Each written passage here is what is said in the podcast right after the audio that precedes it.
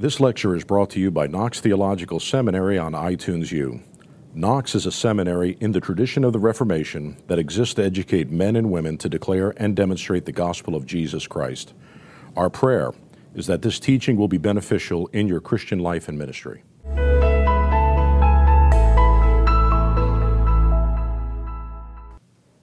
Father, thank you for this day and for this time that we have together now. And I ask that you would bless us and keep us very close to you as we work and as we study together. Help us to absorb these very complex questions that we are faced with today. And I pray that you would help us to see how they are relevant to our own lives and ministry.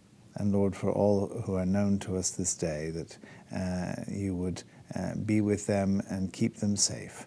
Uh, for Jesus' name's sake, we ask it. Amen. Right, okay. Well, Andrew's asked me to say something about Pelagius and Augustine, um, just to sort of clarify that again. Uh, Pelagius was a man, uh, as I say, in the fifth century who is believed, and I, I, so this is, I stress this again, um, that what we say about Pelagius is not necessarily accurate uh, because uh, we, we don't know about Pelagius directly. We only know from uh, his enemies and so on. So we have to be careful what we say. But what Pelagius is credited with having said uh, is that uh, the human race in, in Adam, when Adam fell, Adam was not completely cut off from God.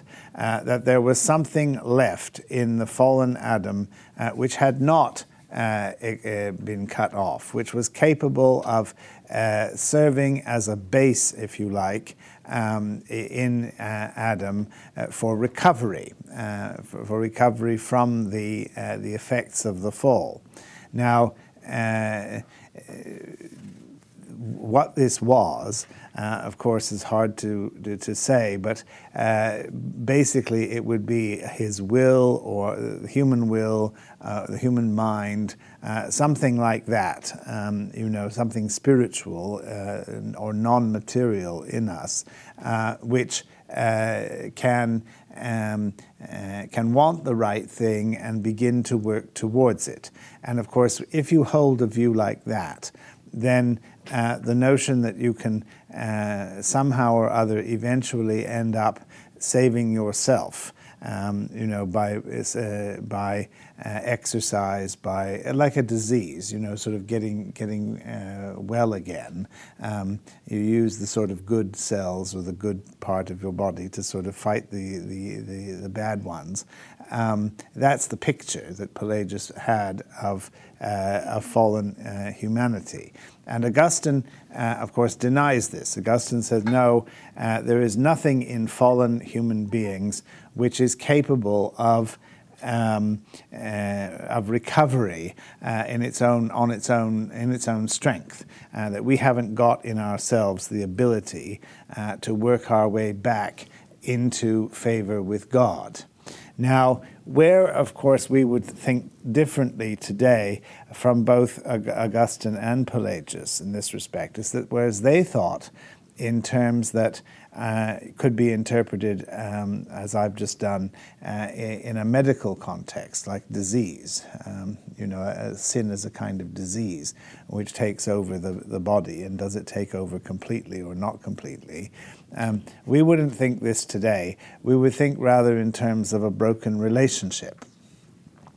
And of course, if you think like that, uh, Augustine's view um, is reinforced because uh, you can't have half a broken relationship. I mean, either your relationship is broken or it's not, um, and uh, you know, there's there's no sort of aspect of the relationship which is unaffected um, by the brokenness. Uh, so uh, the Augustinian position, if you like, is is is is backed up, is reinforced when you think in those terms, and that is the way we generally think today.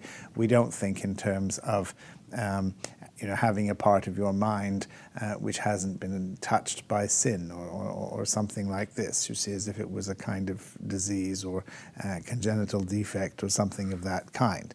So um, that is basically the, the, the distinction that has to be made. Now, I want to move on from there. We talked yesterday about atonement. and I talked about the atonement quite in some depth. Uh, but of course, the doctrine of salvation, the doctrine of redemption, and so on, is wider than just this. Uh, the atonement is central, uh, the, the payment of the price of sin. Uh, without this, without the sacrifice, without the, um, the shedding of blood, as the scripture says, there is no forgiveness of sin. So that is the central act, if you like, of God's saving work, uh, sending his Son into the world to suffer and to die for us. And we remember this, of course, in our worship, in our, um, uh, our whole way of, of living, putting the cross uh, at the center of our faith. But having said that, uh, of course, the atonement, the actual work of atonement on the cross, uh, is the centerpiece of a wider uh, picture, uh, which we also uh, recognize and confess. Uh, and we need to look at this because each aspect of it has its own uh, uh, role to play in the overall pattern, the overall drama, if you like, um, of uh, salvation. Uh, the atonement is, uh, is paying the price. But um, there is more to it than that. Uh, when Jesus died on the cross, or after he died on the cross, we are told in the, in the creeds uh, that he descended into hell. Now, this is a very obscure uh, idea. Uh, I mean, uh, the whole question of hell is uh, is slightly uh, uh, obscure in the in the scriptures. We don't get a very clear picture of what this is, um, but uh, we are told that Jesus went there, and of course, this is based really on two texts from the New Testament.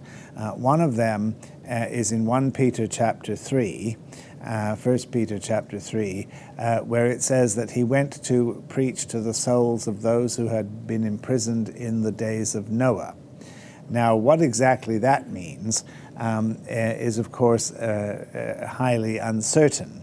Um, if we think in terms of the covenant, uh, it is at least possible that those imprisoned in the days of Noah refers uh, to uh, those who uh, were under the who have who are under the um, the, the, universal covenant, the covenant uh, that uh, uh, is called the covenant of common grace, if you like, or the covenant of nature, or something like this. The covenant made with Adam, if you think there was a covenant made with Adam.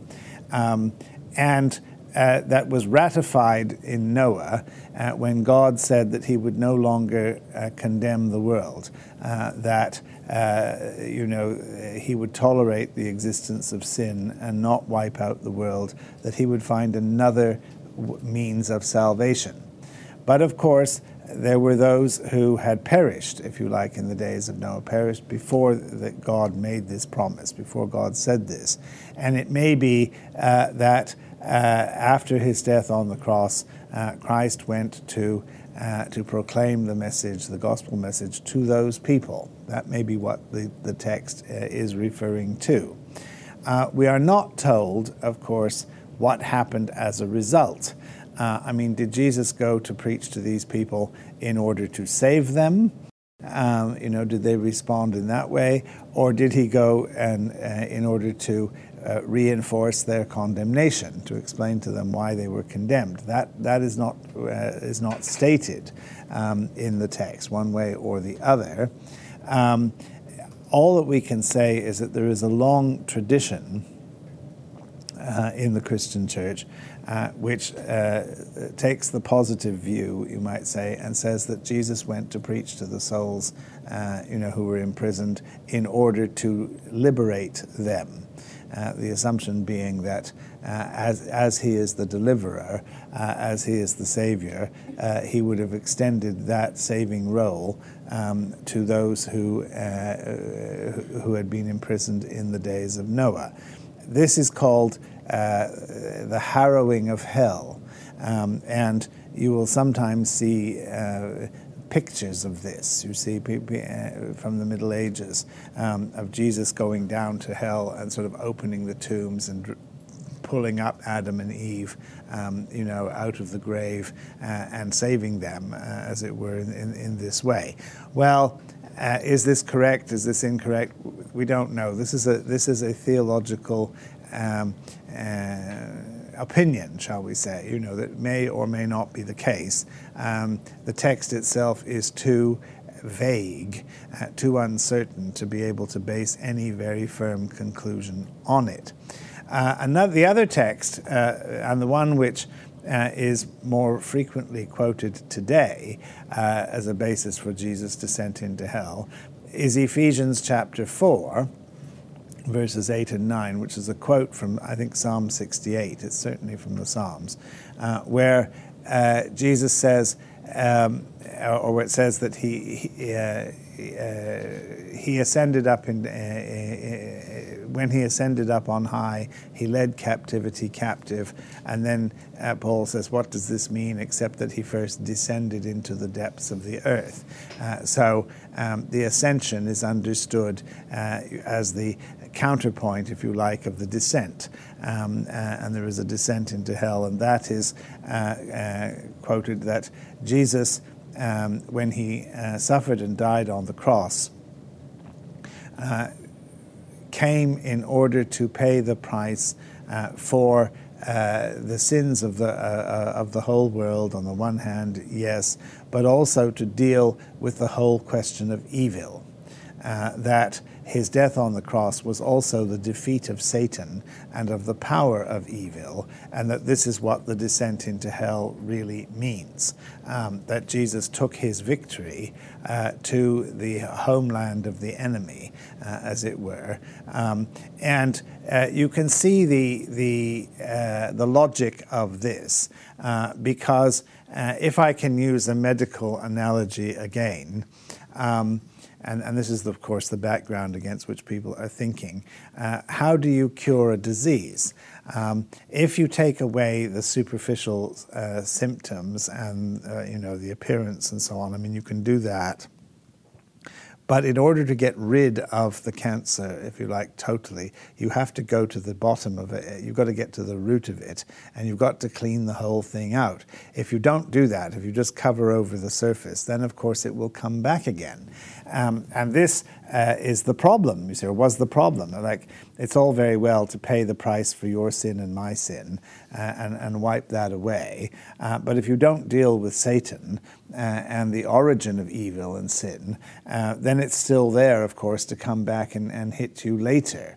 Um, and this had been the problem uh, in the early church, you see, when people were talking about post baptismal sin.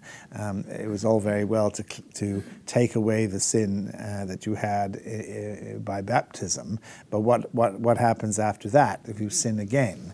Um, you know, and uh, so the, the, the, the, idea grows up that the, the death of Christ, the sacrifice of Christ, is not just to deal with sins that have already been committed, um, and so on, to pay the price for those, but also to deal with the root problem um, uh, of evil, the power of Satan, uh, which is also broken, so that we as Christians are not merely forgiven for the sins that we have committed, but we are set free from the power of the one who uh, has brought sin into the world in the first place. Um, you know, the, the, the, the, the source of evil. That is another dimension, if you like, to this. And that is what the descent into hell is meant to signify, meant to uh, remind us of. And as I say, it's very important, you see, that we cannot now uh, fall into the clutches of Satan. This has implications that may not be uh, apparent at first sight. Uh, one of them, of course, has to do with demon possession. Um, can a Christian be possessed by the devil? Uh, and the Christian church has always maintained, I mean, over the centuries, that this is not possible. It is not possible. Why? Because uh, the Holy Spirit has come into our hearts uh, by faith in Galatians uh, 4, uh, verse 6, where, where Paul says, Because you are sons, God has sent the Spirit of His Son into our hearts, crying, Abba, Father. If the Holy Spirit is present in your heart by faith, there is no room for, for, for a demon. Um, and so Christians cannot be possessed um, in this way. Now, demon possession uh, is of co- a subject, of course, which is um, not very widely studied or thought about in our culture. Uh, uh, but uh, of course, there are parts of the world where uh, this is a reality, and people are very aware of this. Um, and indeed, it may be coming back um, in the in the so-called Western world, uh, because uh, of course Satan is still around. I mean, the, the demons are still there, and uh, you know, we, we, we, like to think we're very sophisticated and developed and so on, and we don't think in, we don't believe in demon possession anymore. Um, but there are cases every once in a while. People, you know, uh, there's some things, strange things happen, um, and there doesn't seem to be uh, any other explanation for it. So exorcism. Uh, I mean, the, the, the ministry of exorcism, although it's very rare, uh, and, and you know, not something that you meet every day, hasn't been abolished. It, doesn't, it still exists. Uh, and there are people who, uh, who specialize in this who, and, and who are involved in this. I am not suggesting, of course, for one minute, that we should get curious and get involved um, uh, in this sort of thing. I mean, that would be a very foolish thing to do. Uh, but we need to be aware uh, that, uh, that it's there uh, and not dismiss it out of hand. Uh, because it's often said that the, uh, you know, the devil's greatest uh, success is when he manages to convince, to convince people that he doesn't exist.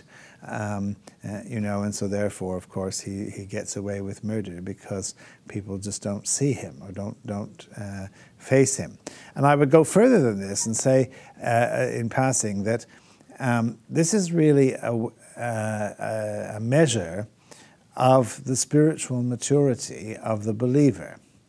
Um, I have to be careful about this, but I don't want you to think that I'm some kind of negative, cynical person. I mean, I know you think that already, but um, uh, this isn't my point. It's just that uh, sometimes the way to sort of gauge, uh, you know, a person's sort of spiritual state uh, is finding out what they think about, about the devil and about evil. Um, and the reason I say this is that if you ask them about God and, and, and Christ and so on, they're liable to give you the right answer. You know, they know what they know the answer that you're expecting to hear, and they're liable to give you that. You know, Jesus is my Savior. I gave my life to Christ, and, and so on. Which all of which may be true. I'm not suggesting that it isn't true, but but this is the kind of answer that you expect. Um, and people know this, of course. But if you ask about the devil, about sin, and so on, I mean, are you, you know, are you conscious of the presence of sin in your life? And if somebody turns around and says, "Oh no, uh, there's no sin in my life. I've been I've been delivered from that. Um, you know, it's disappeared," um, then you know that they're actually a very long way from God um, because uh, there is sin in your life. You're never delivered from this. Um, the Christian life is one of spiritual warfare. Um, and this is quite clear. I mean, Ephesians chapter 6 uh, makes it very clear, you know, put on the whole armor of God that you may be able to fight against the, the you know, the world, the flesh, and the devil. I mean, this is, this is not a joke. Um, and, uh, and Christians are aware of this.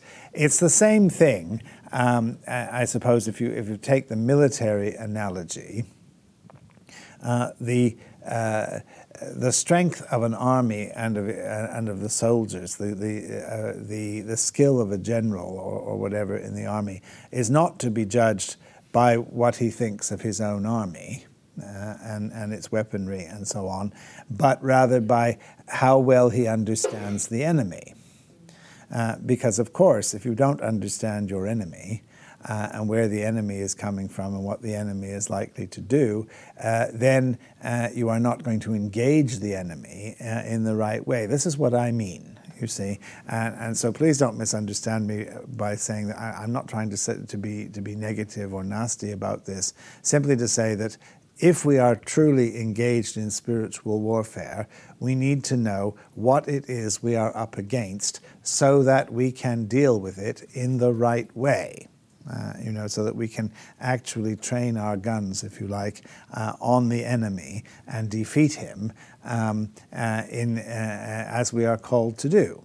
Uh, you know, to be aware um, uh, of, our, uh, uh, of what we are up against uh, and to, to fight accordingly. So that is the only reason. It's not to be morbid uh, or something like that. It is simply to, be, to be aware and to be responsible. you know, in handling the gifts that God has given us, because we are given weapons of spiritual warfare to be used in the right way, in the, in the proper circumstances, uh, in order to defeat uh, the enemy, um, which is why we've been given the weapons in the first place.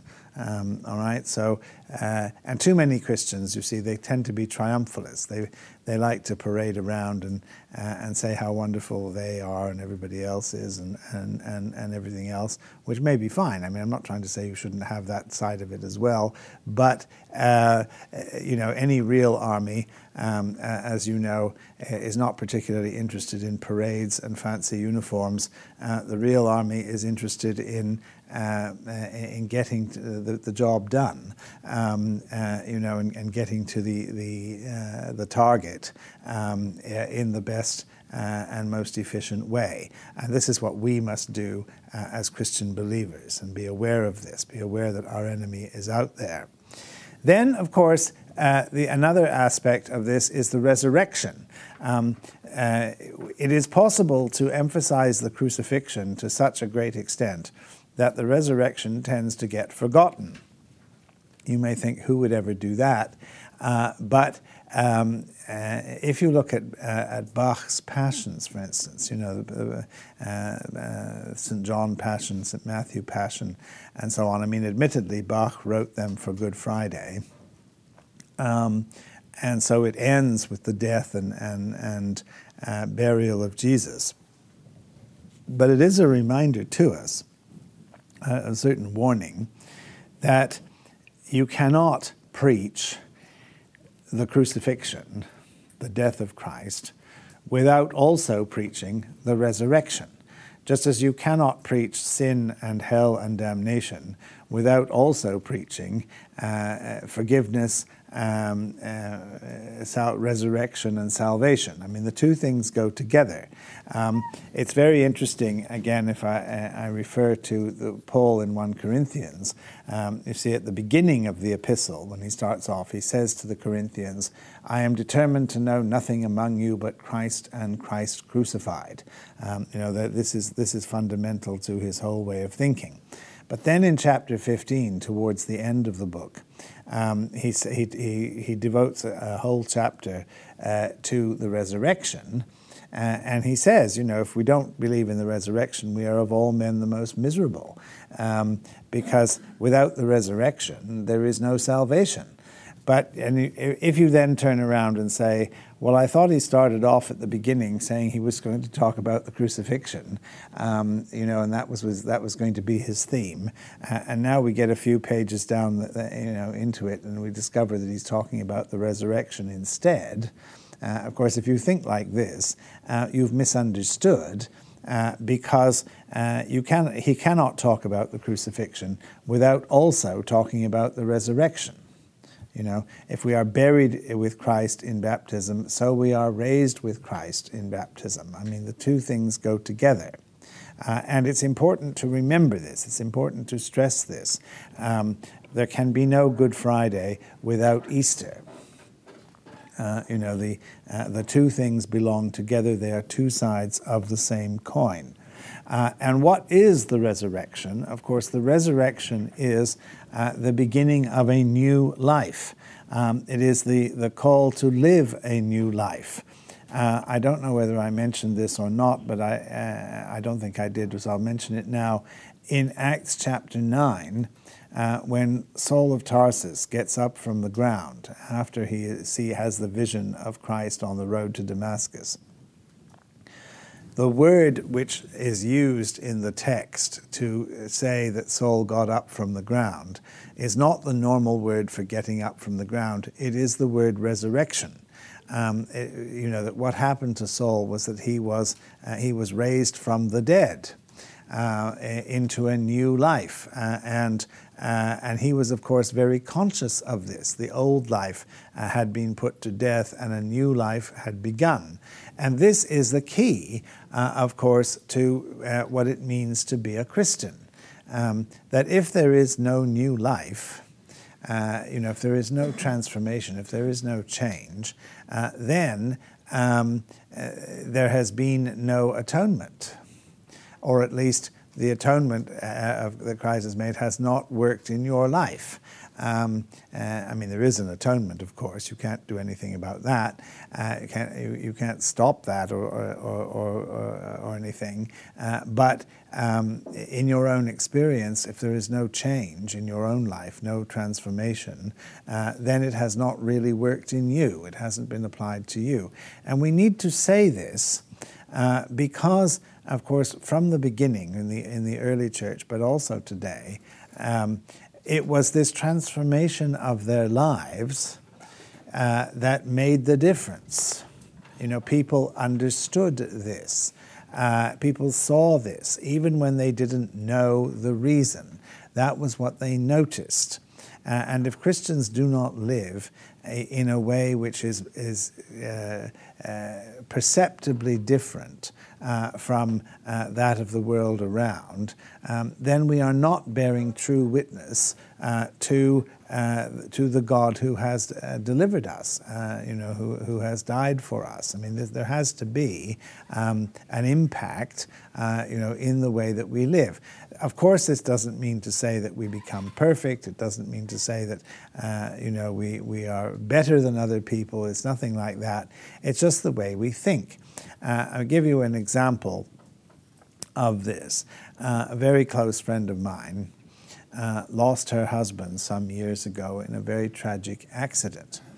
And it was a devastating blow, of course, as you can imagine. I mean, she was in a terrible state for a very long time. Uh, and so was I, because his, this uh, her husband was one of my closest friends, and we'd, we'd, uh, uh, we'd been you know, roommates in college together and all that sort of thing, you know. So it was a very, very um, uh, close relationship in that way. Um, and uh, but afterwards, you know, she. Um, I remember we were talking about this about a, I don't know, it was six months, maybe a year after he died, and just sort of going over things. And she said to me, she said, You know, she said, I haven't spoken about Jesus and God and, uh, uh, as much as I have since my husband died. And, uh, and I said, Oh. And she said, Yes. She said, uh, it, it, puzzles me in a way. Uh, you know, I mean, she, she's not a sort of bubbly evangelist kind of person. I mean, you know, or anything like that. She's just an ordinary, an ordinary woman. But um, but she said she she found herself doing this. She hadn't gone out deliberately to do it, but it just had happened. And I said, well, what do you mean? And she said, well, people at work uh, who obviously knew what had happened to her uh, and had you know seen uh, th- this uh, would come up to her and say.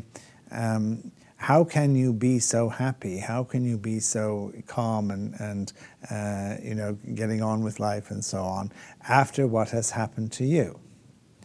And she said at first she was very puzzled by this because she said, I wasn't feeling happy at all. I mean, she said, you know, I was, I was bearing this terrible burden and grief inside.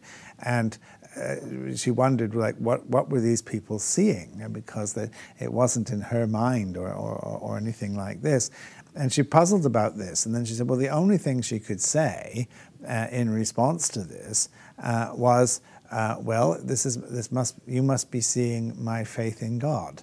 Um, you know that, that I know that my husband uh, uh has gone to be with, with Christ, that he has been, uh, uh, you know, that he is protected in this way, and I believe that you know this will happen to me, that we will be reunited uh, in heaven. Uh, this is my faith, and that's what keeps me going. And and she said to me, she said, I didn't know what else to say.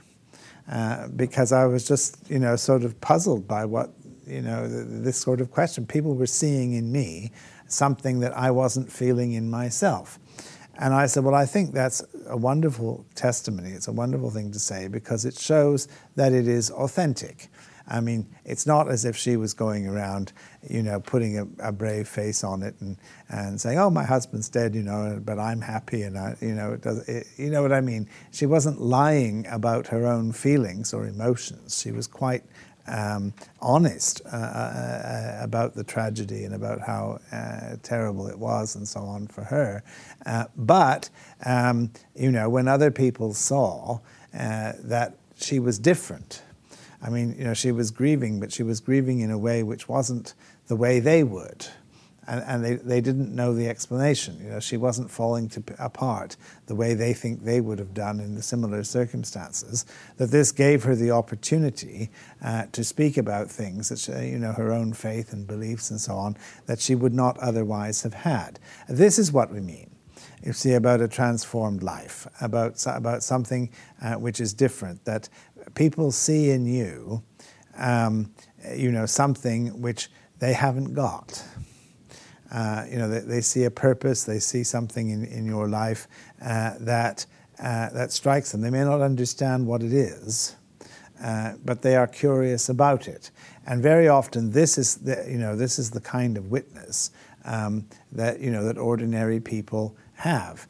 Uh, if somebody comes up to you and say, "Why are you so happy all the time?" Um, when you're not really happy at all, um, you know, you don't feel that way. Uh, but why? Uh, and this is because this is what happened to her, in effect. Um, uh, you know, she, uh, she, she could only reply uh, by referring to her faith in Christ. These courses provide a glimpse into our academic programs. Knox students can take one week or semester length courses in person at our South Florida campus or choose to complete a degree entirely online. By bringing together academic excellence, a vibrant community of learning, and flexible scheduling, Knox offers today's students timeless truth through modern convenience. For more information about earning credit toward a master's degree, please visit our website at knoxseminary.edu.